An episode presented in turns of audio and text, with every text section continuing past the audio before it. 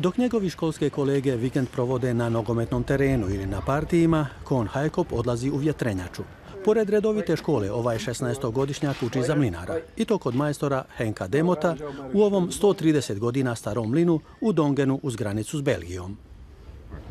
Kon je već stekao određenu rutinu. Prvo se podiže zastava, a to znači da je mlinar kod kuće. Nakon toga treba podmazati nosače krila. I to svinjskom mašću, kao što se to radi stoljećima. Na kraju se jedra razapinju preko krila. Mojim prijateljima se sviđa to što radim, ali baš ne razumiju u potpunosti što to zapravo radim. Brzo im dosadim kada im pričam o poslu. Bile dosadne ili ne, vjetrenjače su zaštitni znak nizozemske. Još uvijek ih diljan zemlje stoji preko tisuću i gotovo sve se okreću.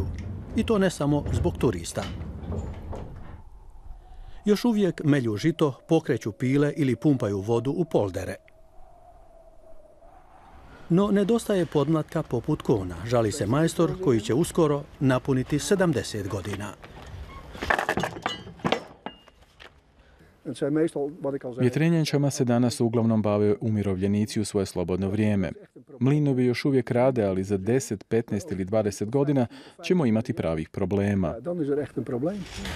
Možda je to zato što i mnogi nizozemci misle da su vjetrenjače samo kulise, a brašno i onako dolazi iz supermarketa. Nismo znali da se tamo može kupiti brašno, stvarno nismo. Tako jednostavnije, ali možda ovo brašno iz blina ima bolji okus. Za Lena Lagerwerfa tu nema dileme. Bilo da se radi o raženom, pšeničnom ili pirovom brašnu, njegov mlin u Ostervajku opskrbljuje pekare u okolici. Dat noemen wij als molenaars dat de molensteen zingt. Kada, kako mi kažemo, stari mlinski kamen pjeva i kada je brašno meko i poput pjeska, onda znamo da je kvaliteta dobra. Dan is de kwaliteit goed. Naravno i turisti smiju osluškivati i promatrati tajne ovog starog zanata.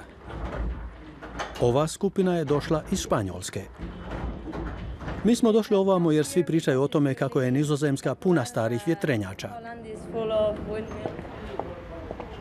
Vjetrenjače će i dalje postojati, to je sigurno. No hoće li iz ovih mlinova i u buduće dolaziti brašno i hoće li se naći dovoljno mladih nizozemaca poput Kona Hajkopa koji su spremni učiti konstrukciju vjetrenjača, to je više nego upitno.